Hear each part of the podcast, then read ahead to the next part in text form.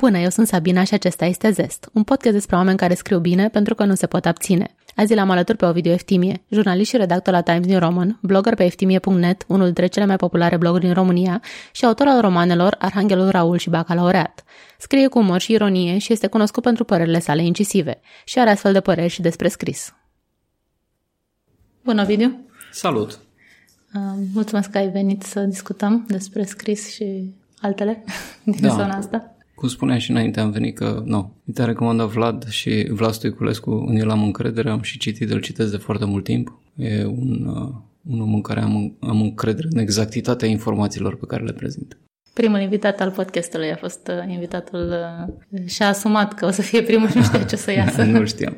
Ce mai faci? A, ai scris uh, vreo glumă bună azi? Uh, nu, Nici măcar una proastă? nu, n-am, a, adică, ba, da, cred că, cred că a intrat una într-un grup de ăsta de vreo 10 glume. De alea cu facem 10 lucruri pe care nu le știai, Mhm. mm-hmm. 10 alea, da. Cred că am avut una sau două pe acolo, dar în rest nu, nu zic că am produs ceva util pentru societate. Cum e să scrii glume? Nu știu dacă spune lumea întrebarea asta, dar mie mi se pare foarte dificil să scrii glume și să faci asta ani de zile.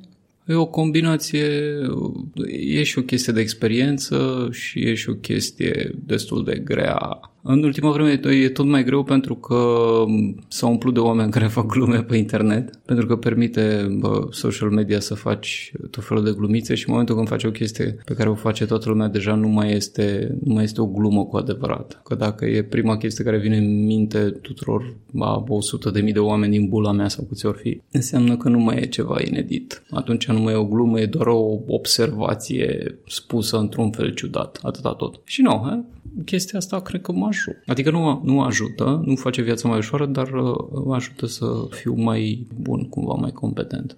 Care e procesul pe care îl aveți la Times New Roman? Presupun că e în afară de echipă ce faceți voi acolo. Da, se vine, se lucrează, se discută pe niște subiecte ale zilei sau pe alte subiecte ale, sau pe diverse alte subiecte, nu știu ce ne trece pe în cap. În funcție de că merge unul pe la metrou și e enervat de o treabă sau am fost, nu știu, un secuime și am discutat niște chestii pe acolo și după aia discutăm alea, alea, alea și de acolo ne vin câteva glume. Unele dintre ele ies texte, altele rămân undeva într-un uh, limbo de ăsta în speranța că o să le dăm vreodată și acolo au rămas. Avem, cred că, 300-400 de chestii notate care nu știu când vor apărea vreodată.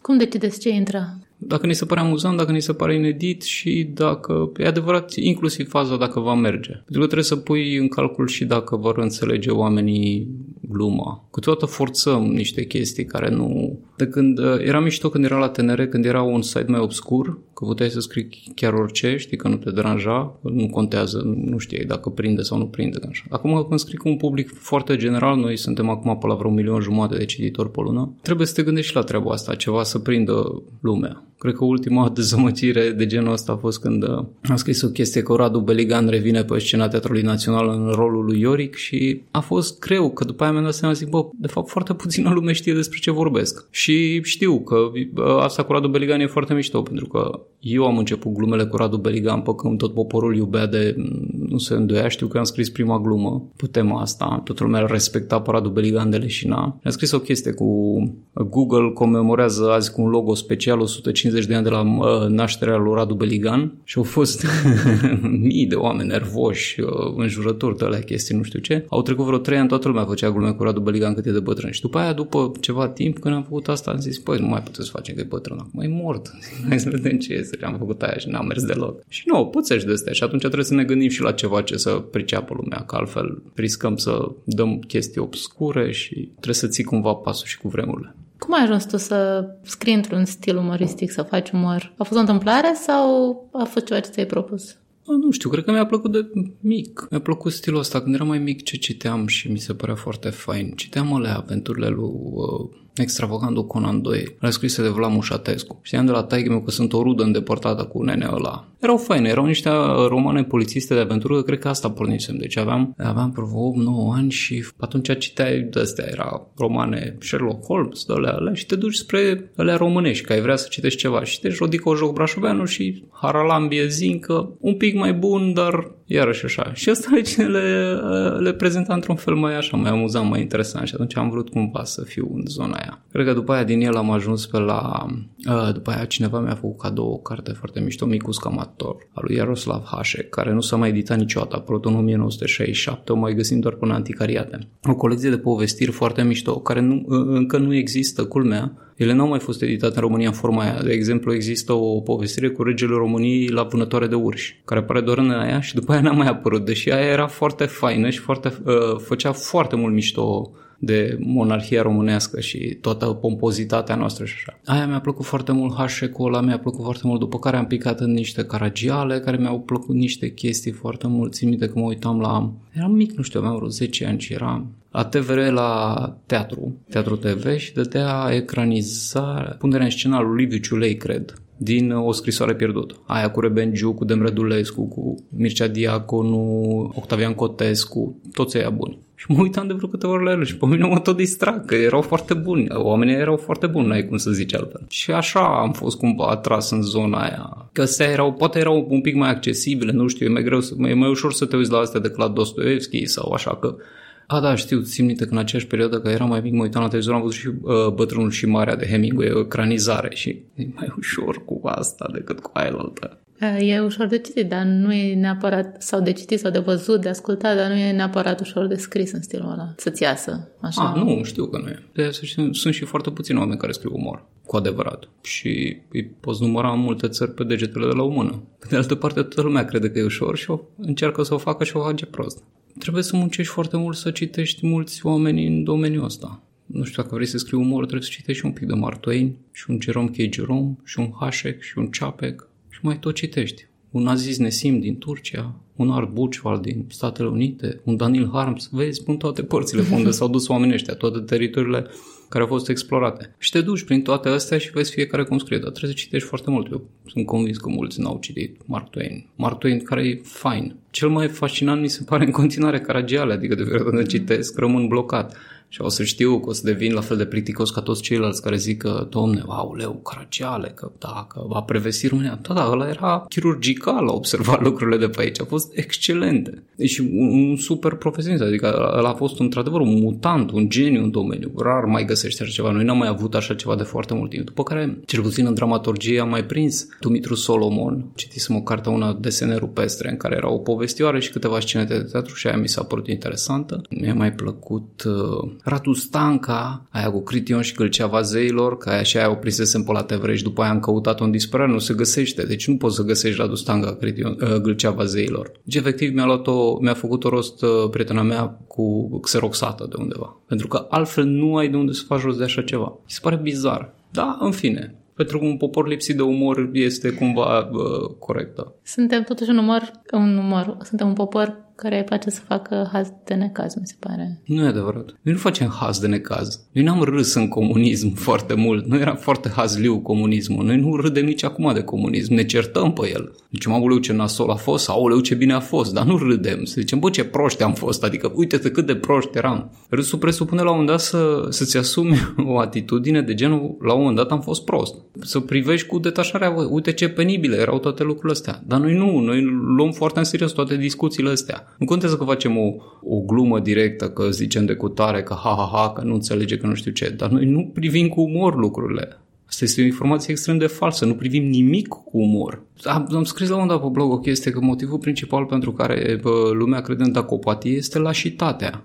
S-a enervat lumea între zic, păi, dar noi tot, toată lumea crede că dacii erau cei mai buni, dar dacă te uiți în istorie, au fost niște oameni care au mâncat numai bătaie constant. Deci asta e istoria dacilor, este s-au dus, au mâncat bătaie de la ea, au mâncat bătaie de la ea și intră în istorie cu treaba aia din Herodot, citatul în Herodot complet, care citatul complet este au fost înfrânți de îndată, cu toate că erau cel mai brav și mai vitești dintre traci. Știi, aia e citatul cu geții din istorie. Noi îl dăm numai că erau cei mai bravi și mai... Nu, au fost înfrânți de îndată. Deci noi intrăm în viitorie cu o înfrângere și nu mai pierdem pe acolo în continuu. Și nu este niciun moment al istoriei tratat cu un oarecare umor uh, de situație sau să înțelegem că anumite lucruri s-au avut din prostie. Noi n-am fost niciodată proști în istorie, am fost doar mega deștepți.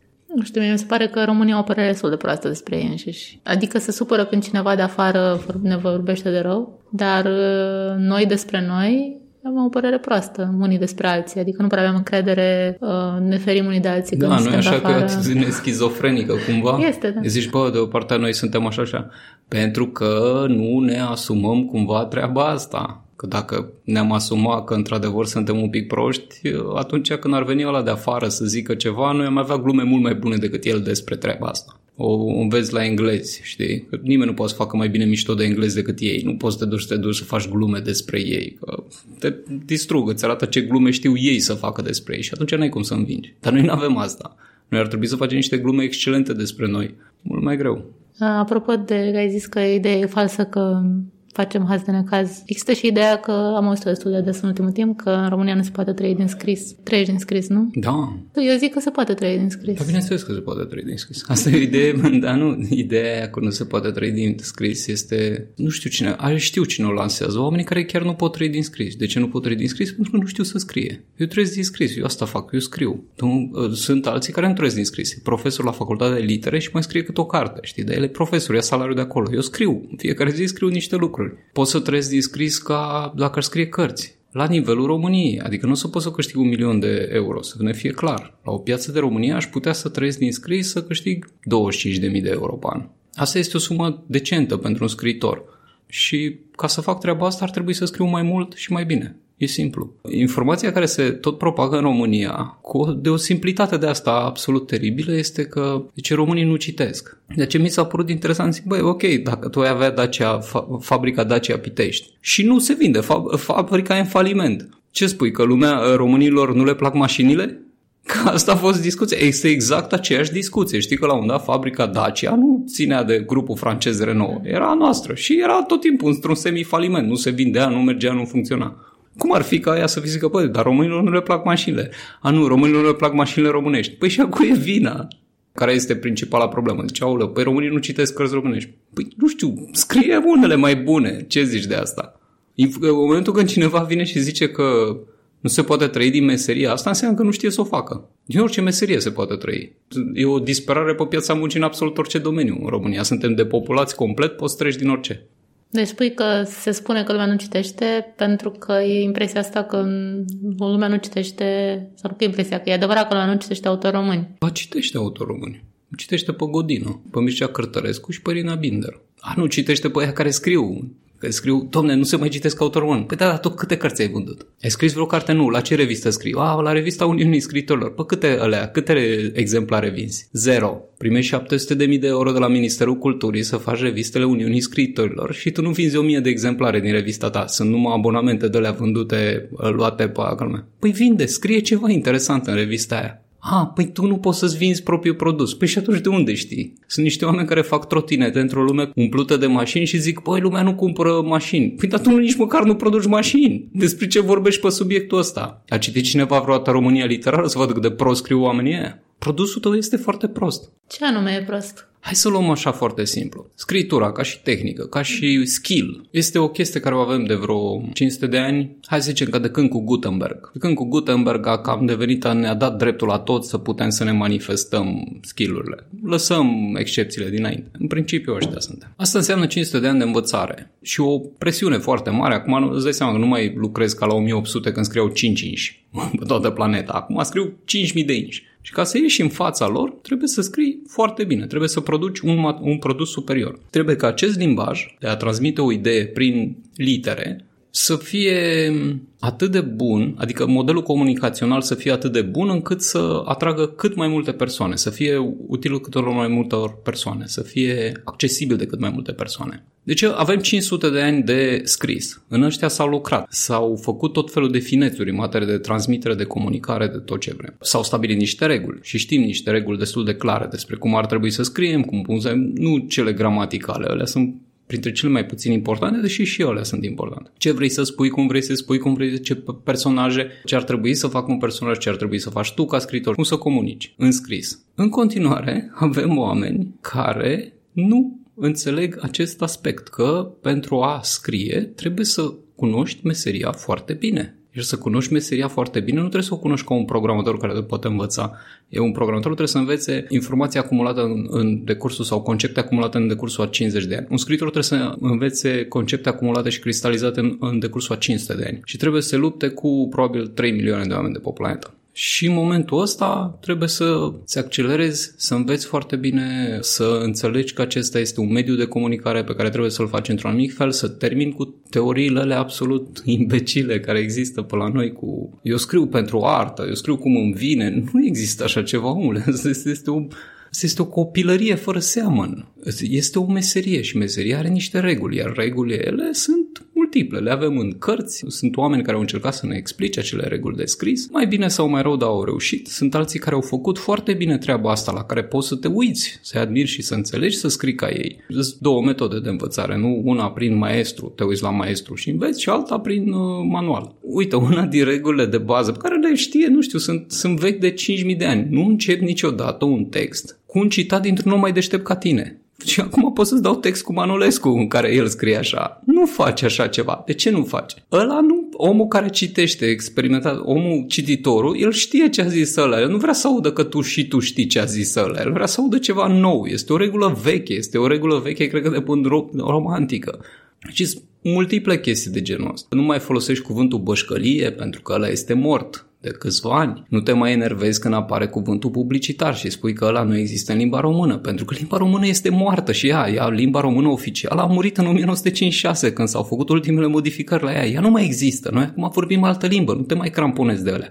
Vorbește în limba oamenilor, folosește o comunicare simplă și du-te către ei, povestește, spune-ți poveste, transmite o poveste, transmite informația pe care ai de făcut și asta e. Pot să dau nenumărate exemple de oameni care scriu efectiv super prost, dar Uh, primul loc șeful, în momentul de față, Eugen Istodor. Eugen Istodor e omul care scrie cel mai prost din România. Are o rubrică perspectivă la Hot News. Provoc pe toată lumea să citească ce scrie omul ăla. Scrie super prost pentru că nimeni nu i-a spus, bă, vezi că nu e bine ce scrii. Și se vede că scrie super prost, se vede în vizualizări, se vede în uh, afișări, se vede în absolut orice. Și uh, motivul pentru care se scrie prost este pentru că nimeni nu atrage atenția că scrisul bun are succes. Tot timpul scrisul bun are succes. Dostoevski a fost succes de casă. Tolstoi la fel, ei nu, nu au fost niște scritori care au, au scris o chestie și lumea nu-l înțelegea. Nu există scritori pe care, care să scrie chestii bune și să nu aibă succes. Nu există. Sunt excepțiile de la regulă. Marea majoritate a scritorilor, deci 95% din oamenii care sunt scritori și sunt buni, tot timpul când au scris ceva a fost bine și a fost super succes. Numai la noi există această teorie ca uleu. Pe mine nu mă citește lumea că spre deștept. Nu e adevărat. Poate există și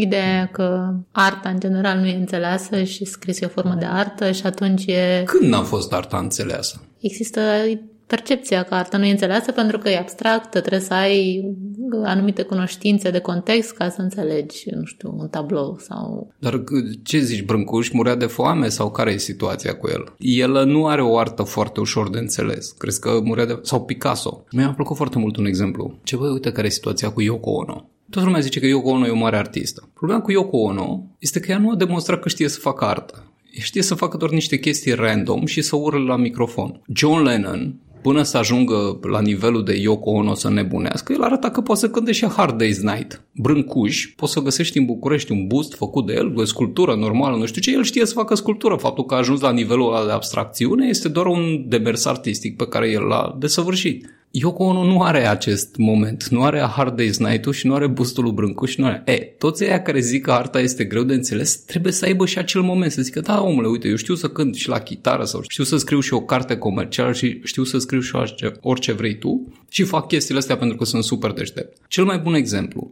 românesc, aici îl avem pe domnul Cărtărescu. Domnul Cărtărescu a scris o carte se numește De ce iubesc femeile? De ce iubi femeile? Care a fost super populară, da? Omul a arătat că stăpânește the basic stuff. Mm-hmm. Da, lucrurile de bază. După care scrie bă, alte, bă, cum își ia el lațe din stomac, cum reface automatul, cum se plimbă cu tramvaiul, cum, da, care este o chestie foarte complexă pe care noi nu înțelegem. Dar el a demonstrat că poate să facă chestia asta și atunci îi permitem, da, domne, scrie orice, nu știu, poezii, nostalgii, treaba ta. Același lucru l-a făcut și Eminescu și Arghezi și cine vrei tu.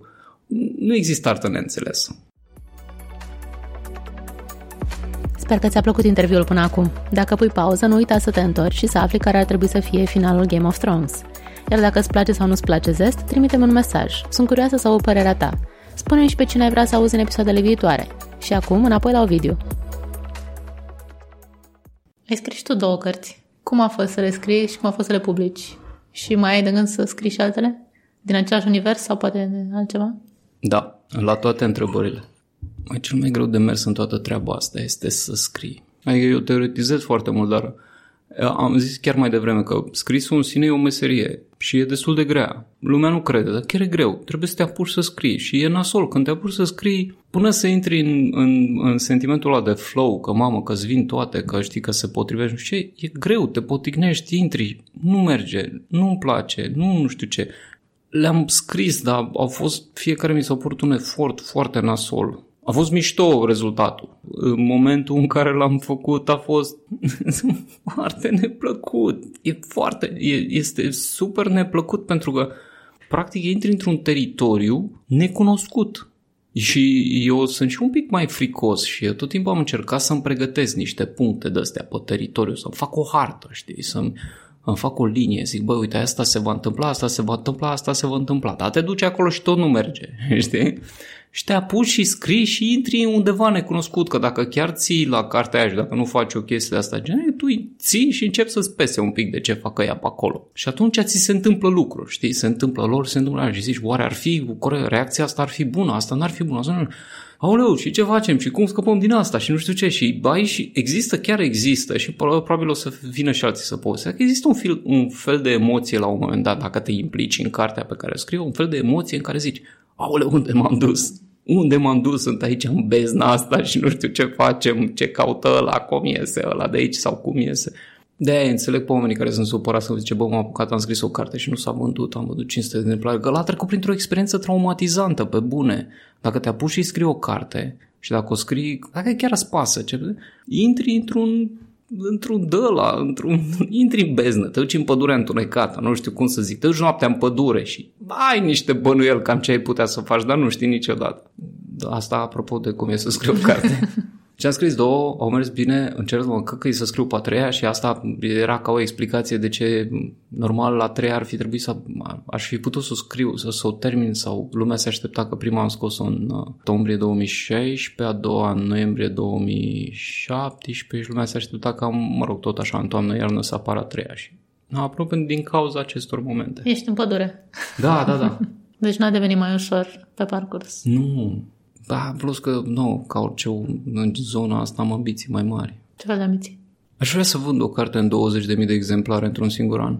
Mi-am făcut o calculul ăsta și am zis că dacă aș reuși să vând, și asta e oricum am verificat pe România, 20.000 de exemplare într-un singur an înseamnă că este o carte bună. Ca să ajungi la aia, trebuie să scriu o carte bună. Că tocmai ce am perorat acum, o oră întreagă, am vorbit foarte mult și mm, prost, că trebuie să scriu mai bine și atunci există, nu, această presiune, bă, aș vrea să scriu bine, aș vrea să cumva să fac acea comunicare, să, să iasă, să fie, să reușesc să transmit uh, glumele mele, ironiile mele, nu știu, ideile mele, să le transmit atât de bine încât altul care citește zic, a, da, da, bă, foarte mișto, nu știu, citește aia, vezi că acolo e o idee bună, e o chestie de asta, nu știu ce.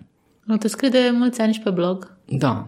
Și scrii în continuare foarte des, am observat. Ce te motiva să scrii constant în toți anii ăștia? Pentru că sunt mulți blogări cunoscuți care la un moment dat au nărărit-o până n-au mai scris deloc. E greu să ții un ritm constant mulți ani.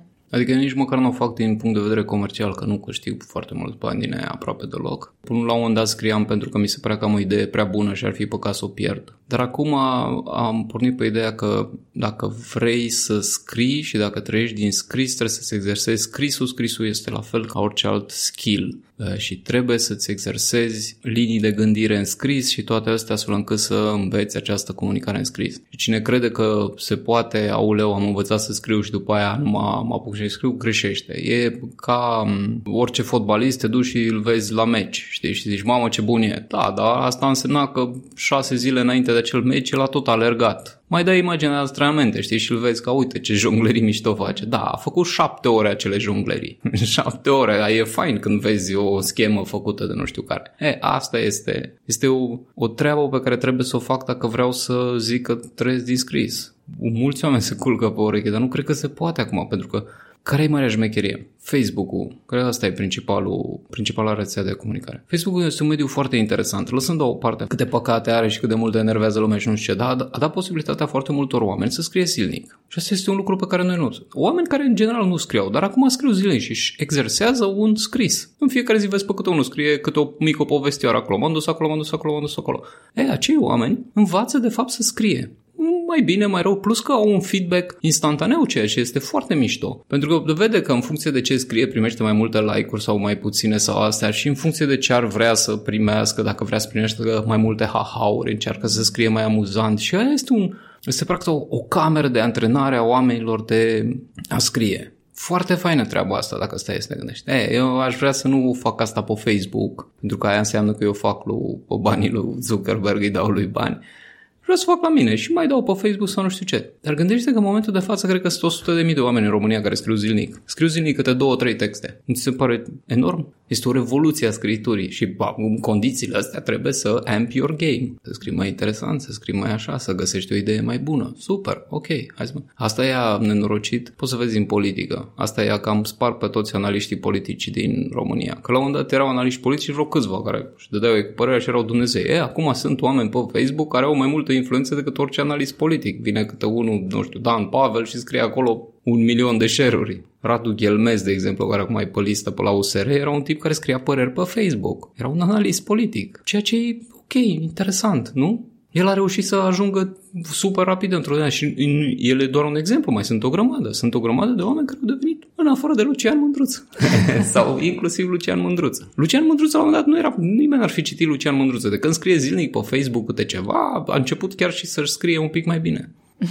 Am citit că ai scris recent, de o săptămână trecută l-am invitat pe Ștefan Maco, care pune acum bazele inclusiv. Și am citit că ai scris și tu recent despre inclusiv și ai spus că nu, nu e că n-ar fi niște oameni buni în spatele proiectului, ci că ți se pare că genul ăsta de proiect de jurnalism independent la noi nu prea funcționează. Da. Și vreau să spun două întrebări. De ce, nu funcționează, de ce crezi că nu funcționează? Și doi, Times New Roman e un proiect care funcționează foarte bine de mulți ani, care a supraviețuit în anii în care foarte multe au murit. Și cum îți explici? Sau care a fost modelul vostru? Deci proiectele de tip uh, jurnalism independent nu funcționează dintr-un motiv foarte simplu. Unul era legat de ideologizare. Deci există o tendință a oamenilor mai tineri de a fi ideologizați spre stânga. Cred că a zis un filozof francez că până pe la vreo 30 de ani e bine să fii socialist. Majoritatea proiectelor de jurnalism independent se bagă oameni de stânga. Hai să ideologizați. Și nu că e vina lor sau ceva, pur și simplu îi se pare mai mișto varianta asta. Și eu eram la fel. Și atunci uh, au o tendință de transmite uh, cu pregădere informații din această perspectivă, sub acest filtru.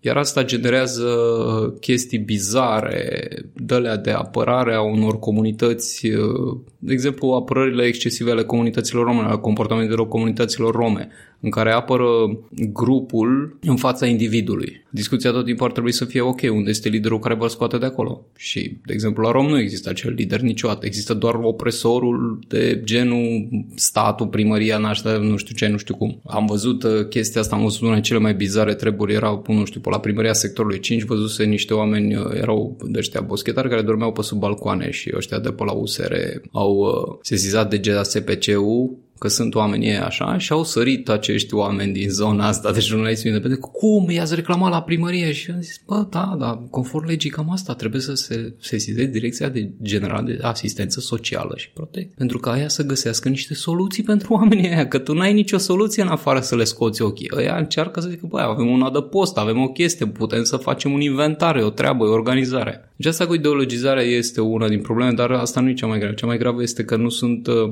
lipsa unui om din ex- cu experiență în domeniu, sunt foarte sensibil la ceea ce se numesc uh, șopârle, uh, strâmbe materiale virate pe sub mână. Apar niște subiecte de astea care sunt clar trimise numai ca să uh, deraieze opinia publică și un ziarist cu experiență în spate ți-ar spune, bă, vezi că ai grijă că lucrurile astea s-au mai întâmplat. I-am spus și lui Maco chestia asta. A fost celebru caz Vișinescu. Cazul Vișinescu a fost super îngrozitor pentru că le-am zis, bă, vedeți că aia este o petardă, ăla este un torționar, dar sunt o grămadă de alți securiști care există în funcții. Și de ce nu discutați de tot subiectul ăsta? Nimic. Asta ar fi a doua chestie. Și a treia chestie ar fi, Eu când am început în presă, am început în presă scrisă la un moment dat, la Gazeta de Transilvania în Brașov și aveam un redactor, uh, un secretar general de redacție, un turc, un Sorin Basanjac. Și el avea o, o vorbă, zice, schimbă titlul și taie jumate. Internetul are marele dezavantaj că poți să scrii oricât de mult vrei. Trebuie să sesizăm cu toții că materialele scrise de jurnaliști independenți sunt traduse în presa clasică, sunt traduse efectiv, pentru că le încep atât de prost, cu niște șapouri proaste, cu niște începuturi aiurea, cu niște metafore, cu niște care nu și-au locul. Nu și-au locul în jurnalism. E un model de scriere jurnalistică pe care ar trebui să-l învețe unii dintre ei, dar Mă rog, unii l-au învățat, unii au început să se prindă, nu știu, de la zero, de exemplu, mi se pare că sunt destul de coerenți. Ca să dau și un exemplu pozitiv, să nu critic în continuu. Vice, de exemplu, chiar fac niște chestii destul de... Adică știu să-și înceapă un articol. Stilul de a scrie un articol de presă este foarte important, pe bune, pentru că dacă îl scrii într-un anumit fel, informația merge mai departe. În opusul ăstora este Cătălin Tolontan, care articolele lui Cătălin Tolontan sunt traduse în presă. Nu știu dacă ai observat chestia asta. Lumea spune de ancheta lui Tolontan și începe să spune ce era în anchetă. Nimeni nu citește ce a scris ăla acolo, pentru că este absolut aberant și haotic. Este bă, ăla, nu știu ce, parcă intri într-o telenovelă de asta cu spion, thrillere, chestii, bă, fraze absolut ciudate, nu știu ce, omul a fost la 500 de cursuri de învățare și nu poate să scrie, scrie îngrozitor de bizar. E, și sunt foarte mulți de ăștia pe la jurnaliști independenți care s-au luat după el și scriu la fel. Nu poți să scrii așa, nu e ok. Când ești jurnalist independent, există acest pericol, că nu vine unul să spună, bă, vezi că nu e bine cum e scris. I-am zis lui Maco, că vorbisem pe Reddit sau nu știu pe unde, pe una din rețele. Zic, bă, nu știu, bă, trebuie un bătrân, nu că mă autopropun, că n-am nicio treabă, nici eu nu sunt foarte bun la astea. Un uh, colonel bătrân, un bătrân alb, un nu știu ce, un domn de 50 de ani care să spună, vezi, asta s-ar putea să fie o șopârlă, să fie o livrată, să nu știu ce, eu am mai auzit niște chestii, verific. Asta nu e bine scrisă rescrie-o dacă vrei să ajungem mai departe. De aia nu cred, pentru că încă nu și-au adus Ayatollahul ăla bătrân. Nu știu cine ar putea fi acel bătrân Ayatollah în presă. Poate Nistorescu. Aș fi, aș fi zis Mir- Mircea Măruță de la Presoan. Trebuie un bătrân care să le zică un pic, vedeți cum intrați în subiect, intrați altfel. Intrați în subiect și poziți-vă de țepe. Asta e tot. Și Times New Roman? Cum am supraviețuit? Care e rețeta roman are niște reguli, are niște reguli majore. Textele sunt trei paragrafe. Nu faci clickbait. Aia cu toată lumea zice, păi știu toată gluma din titlu. Da, știi toată gluma din titlu. Asta este și ideea. Te duci, intri dacă vrei să afli mai mult, bine. Dacă nu, asta e. Nu, dacă fac clickbait, eu n-am câștigat nimic. Și asta știu. Adică poți să poți să adoră uh, pe redactor șef de la toate edițiile online din România. Oamenilor, voi muriți de foame, dați 50 de știri pe zi pe internet și nu produceți trafic cât noi. Știi de ce? Că faci clickbait și nimeni nu vrea să recunoască. Noi respectăm o rețetă și este neplăcut pentru foarte mulți oameni să respecte o rețetă de scris. Dar eu, de exemplu, dar și alți colegi, avem diverse alte variante. Dacă te duci pentru acest produs, respecti rețeta, dacă crezi că poți să scoți ceva absolut halucinant și amuzant, tu te mă și fă un blog și scrie acolo și fii artist. Nici o problemă. Nu mi s-a interzis sau nu ne-a interzis nimănui să facem ceva. Vasile face caricaturi, eu scriu cărți SF și altul aleargă pe la maratoane. Fiecare cu doamblaua lui. A, mai avem unul care are expoziții de pictură pe țară. Dar în acest context, în uh, acest produs trebuie să arate într-un anumit fel și trebuie să scrie într-un anumit fel. Trebuie să ai o regulă de anumite texte să apară până un număr de texte pe zi, un număr de texte în weekend și cam asta e tot. Pare simplu. Da, dar după ce o faci vreo o ani, începe să te doară capul. Da, da, e, e ceva să ai un proiect, că ați spus că aveți un milion de cititori pe lună. Da. E foarte mult.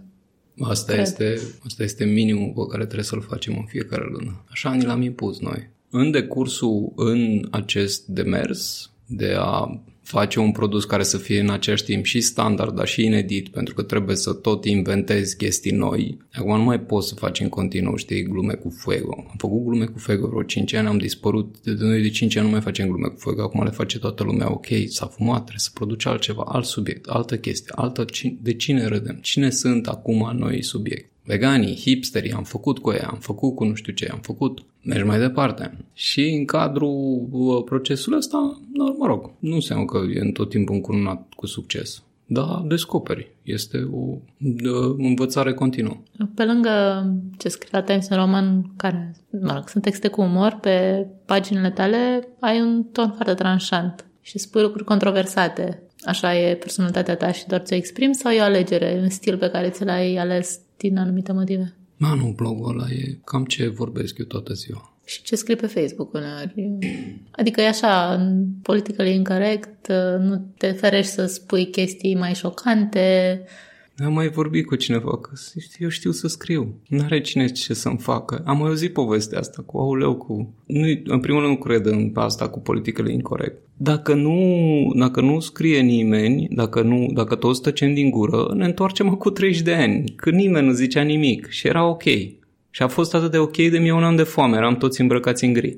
Este plină lumea de puștani născuți după 90 care cred că e ok să îi zici lui unul să tacă din gură pe aici pe acolo. Pentru că ei nu știu cum a fost în perioada aia. Eu m-am născut în perioada aia, eu știu ce a fost. M-am născut în 1980. Știu cum era să intri în grădini, în librărie să nu găsești nimic. În librărie erau și jucării, că asta era. Librărie era cu de toate, erau și jucării. Acel regim care spunea să taci din gură, politically corect, că ăla era un regim politically corect. Salarii egale, jumate femei, jumate bărbați, în toate alea. Ăla era exact ce visează americanii acum. Și atunci eu nu vreau să mă întorc Mai bine acum. E, mai spun prostii, nici problemă că în, în momentul când te exprimi liber, evident că există pericolul să spui prostii. Adică nu există pericol. Există statistic șansa să spui prostii. 50% din ce vei spune vor fi prostii. Dar e mult mai bine decât să spui 50% prostii decât 100% ce trebuie. Este de uh, 10 ori mai bine. Uh, tu ești Game of Thrones? Da. De ce crezi că e o poveste care a prins atât de bine? Nici acum n-am reușit să-mi dau seama de ce. Este mai bine făcută decât multe din uh, serialele vremii. E clar, deci nivelul de calitate este mult superior față de ce se produce. Este mult. Uh, Game of Thrones a ridicat calitativ mult uh, multiple seriale și producțiile de după aia, pentru că până înainte se făceau niște astea, oamenii se întorceau, porneau într-o aventură, se termina la finalul episodului aventura și se reseta totul în zona asta de... Bă, tot timpul am, am avut o fascinație pentru bătălii medievale și nu știu ce, nu mă uită un pic ce era înainte. Xena, prințesa războinică și Hercule și nu știu ce. De...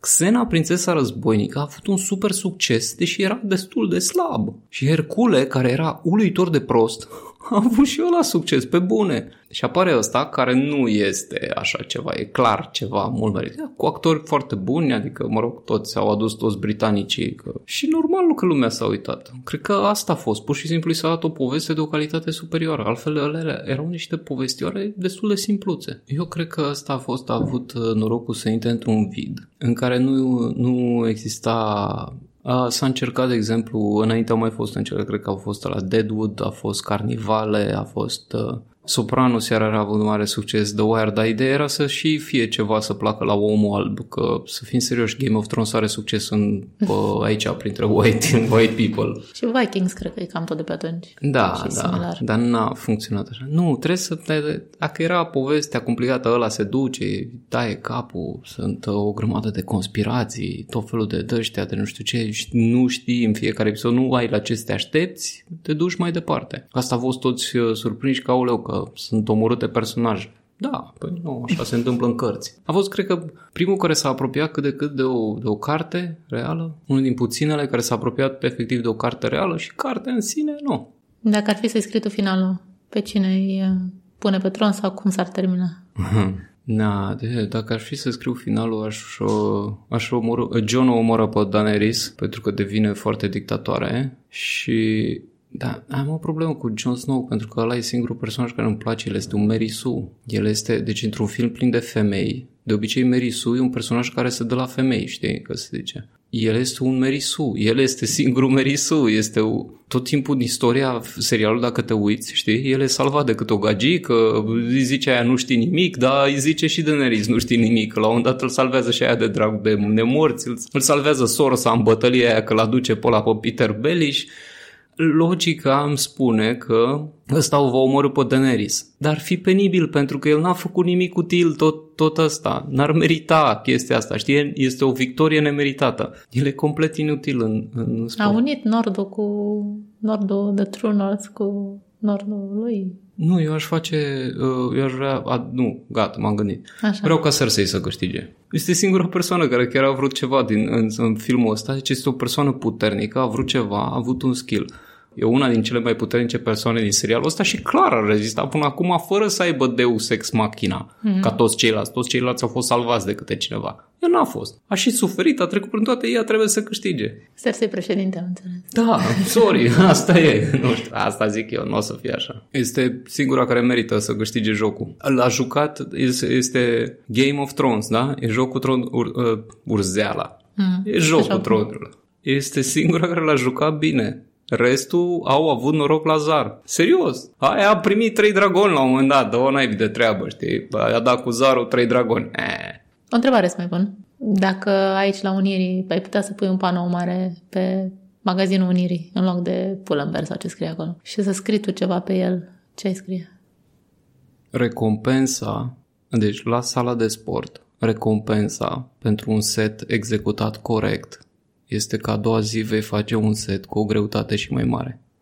Da, interesant. E de discutat pe treaba asta? E de gândit, da. Adică cred că ar fi ceva care lumea s-ar gândi. Dacă vor să gândească. Dacă nu pot să dacă spun orice. Dacă faci ceva foarte bine, dacă faci ceva foarte bine, recompensa e că a doua zi va trebui să faci ceva și mai bine. Da, n-ai altă variantă. Asta e, este nasol. Bine, mersi frumos. Și mie mi-a plăcut.